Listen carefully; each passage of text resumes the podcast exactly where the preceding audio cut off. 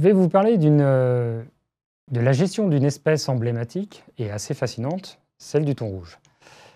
Espèce fascinante, pourquoi? Parce que déjà, c'est un géant des mers, un top prédateur qui peut faire 3-4 mètres de long, 700 ou 800 kilos, qui a toujours fasciné depuis Aristote, euh, qui est un infatigable coureur des mers, qui a une très grande distribution spatiale, comme vous pouvez le voir sur cette carte. Il, occupe tout, il peut occuper tout, tout l'Atlantique Nord et les mers adjacentes, Méditerranée notamment, Golfe du Mexique, et ainsi que les mers un peu plus nordiques que sont les mers celtiques, mer du Nord, mer de Norvège. Un grand migrateur, euh, infatigable coureur des mers, puisqu'il se déplace aussi beaucoup entre ces zones de reproduction qui sont en Méditerranée principalement et dans le golfe du Mexique secondairement, et ces zones de nutrition qui sont plutôt dans le nord, au niveau du Gulf Stream, Sud-Islande, mer de Norvège. Euh, donc, euh, c'est une espèce qui a fasciné et qui est exploitée aussi depuis l'Antiquité. Euh, les Romains, déjà, avec les Phéniciens, avaient implanté une centaine de, sites pour l'exploiter tout autour du pourtour méditerranéen. Sites qui ont été repris après au Moyen Âge et sur lesquels vont être plus tard implantées les fameuses madraques qui fonctionnent toujours de nos, de nos temps. il n'en reste plus beaucoup, il en reste simplement quelques-unes en, Sardaigne et au niveau du Maroc. Euh, là, sur cette figure, vous voyez un, un site, euh, un de ces sites qui était ancestral à, la Madra, qui était une scène de plage. Et vous voyez déjà qu'on a une intégration de cette pêche. Hein. on a une pêche des reproducteurs qui rentrent en Méditerranée pour se reproduire. Et ils sont déjà, euh, en quelque sorte, conditionnés, ils sont cuits à cette époque-là et conservés dans des grandes barriques euh, pleines d'huile d'olive pour être après exportés sur tous les pays du pourtour méditerranéen. Et déjà, donc, on a affaire là, typiquement, à une, une exploitation qui durera, puisqu'elle va s'étaler sur plus de deux millénaires, mais avec des variations temporelles euh, très fortes qu'on a pu montrer et qui étaient en lien avec euh, les changements environnementaux. Le thon rouge était quand même, malgré tout, sur ces deux millénaires, une espèce quand même à relativement faible valeur marchande, mais tout va changer dans les années 80 avec l'émergence euh, du marché sushi-sashimi, qui vient du Japon, bien évidemment, et qui va faire de cette espèce une espèce, une espèce reine pour le sushi, et à forte valeur marchande, et donc générer une forte demande.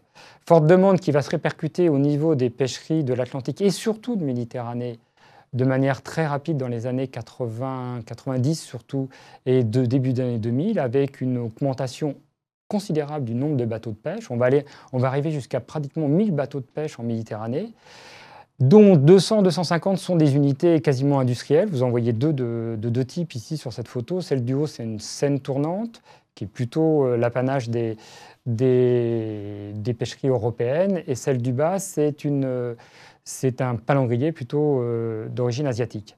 Parce que ce thon est pêché aussi beaucoup en eau internationale. Donc, il peut être pêché par non seulement tous les pays riverains, vous avez vu que sur la distribution du thon rouge, il y a une trentaine de pays riverains, mais aussi par des pays non riverains en eau internationale. Donc, on a affaire à une ressource partagée. Et qui dit ressource partagée dit gouvernance très difficile, Gouvernance qui est menée par un organisme international qu'on appelle la CICTA, pour la Commission internationale de la conservation des tonidés atlantiques, qui gère aussi des poissons porte-épée tels que l'espadon ou les requins pélagiques. Euh, organisme international qui, de par sa nature d'organisme multilatéral, a beaucoup d'inertie et, en plus de cela, assez peu ou avait assez peu de considération pour la vie scientifique. Et ça, c'est très bien illustré notamment par euh, cette figure-là. Vous voyez que sur cette figure, en gris clair, vous avez la vie scientifique. Et vous voyez que la vie scientifique était de l'ordre, pour le quota annuel de cette espèce, de 15 000 pour les années les plus, récentes, à 25 euh, 000 tonnes. Et vous voyez que systématiquement, la Commission a préconisé un TAC, euh, un quota, plus élevé que la vie scientifique. Mais plus grave que ça encore, c'était le problème que cette commission n'avait jamais mis en place de réel contrôle de, des pêcheries qui, visaient le thon rouge. Et de ce fait, comme il n'y avait pas de contrôle, il n'y avait pas de punition, et du coup, on a eu un développement d'une pêche illégale énorme à cause de l'attraction de cette espèce et de, sa forte valeur marchande. Et on avait des niveaux de pêche jusqu'à 50, euh, voire plus, 1000 euh, tonnes par an, soit le 2 à 3 fois ce qui était recommandé par les scientifiques.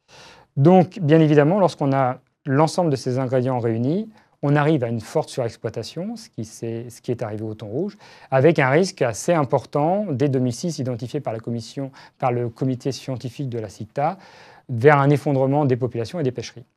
Euh, ceci a généré une forte mobilisation des ONG, de la société civile, qui a relayé euh, l'avis du comité scientifique, qui a fait aussi elle-même des analyses sur les pêcheries illégales.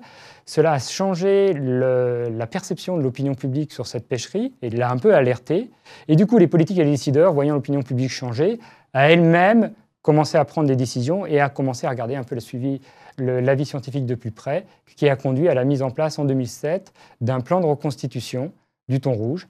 Plan de reconstitution qui va s'étaler sur plusieurs années. Euh, en 2008 et en 2009, il va être renforcé systématiquement sur des volets de saison de pêche, encadrement fort des pêcheries, de contrôle avec des observateurs à bord, euh, tout un tas de, de, de contrôles au niveau des débarquements également. Et enfin, en 2009, un quota au niveau de, celui qui était préconisé par les scientifiques, c'est-à-dire à partir de 2009, 13 500 tonnes, donc un quota bien plus bas que celui qui était préconisé, ne serait-ce qu'en 2007, qui était de l'ordre de 30 000 tonnes. Donc là, on a un vrai effort politique qui est lié à cette euh, mobilisation euh, euh, relayée par les, par les ONG et qui va porter ses fruits. Là, on a enfin une inversion de tendance, vous voyez sur cette graphique. La mortalité par pêche va vraiment arriver à des niveaux les plus bas historiques. Hein, vous voyez qu'on a, c'est le graphe du haut on a une très faible mortalité par pêche, et ça va se traduire au niveau de la biomasse par une augmentation assez forte de la biomasse. Et donc, on a une bonne nouvelle écologique, c'est-à-dire qu'enfin, lorsqu'on prend des mesures de gestion franches, et euh, on peut arriver à inverser les tendances et faire qu'une espèce soit exploitée ne l'est plus. Euh, donc c'est une très bonne nouvelle, mais il y a encore des incertitudes. Euh, sur la vie scientifique, parce que ce n'est pas facile euh, de faire des évaluations d'espèces euh, marines. Et aussi, il y a des risques qui sont liés au mode de gouvernance de l'ICAT et de cet organe multilatéral, et un risque à ce que cet organe revienne à des modes de gestion qu'on a connus par le passé et qui ne sont pas favorables à la gestion de cette espèce.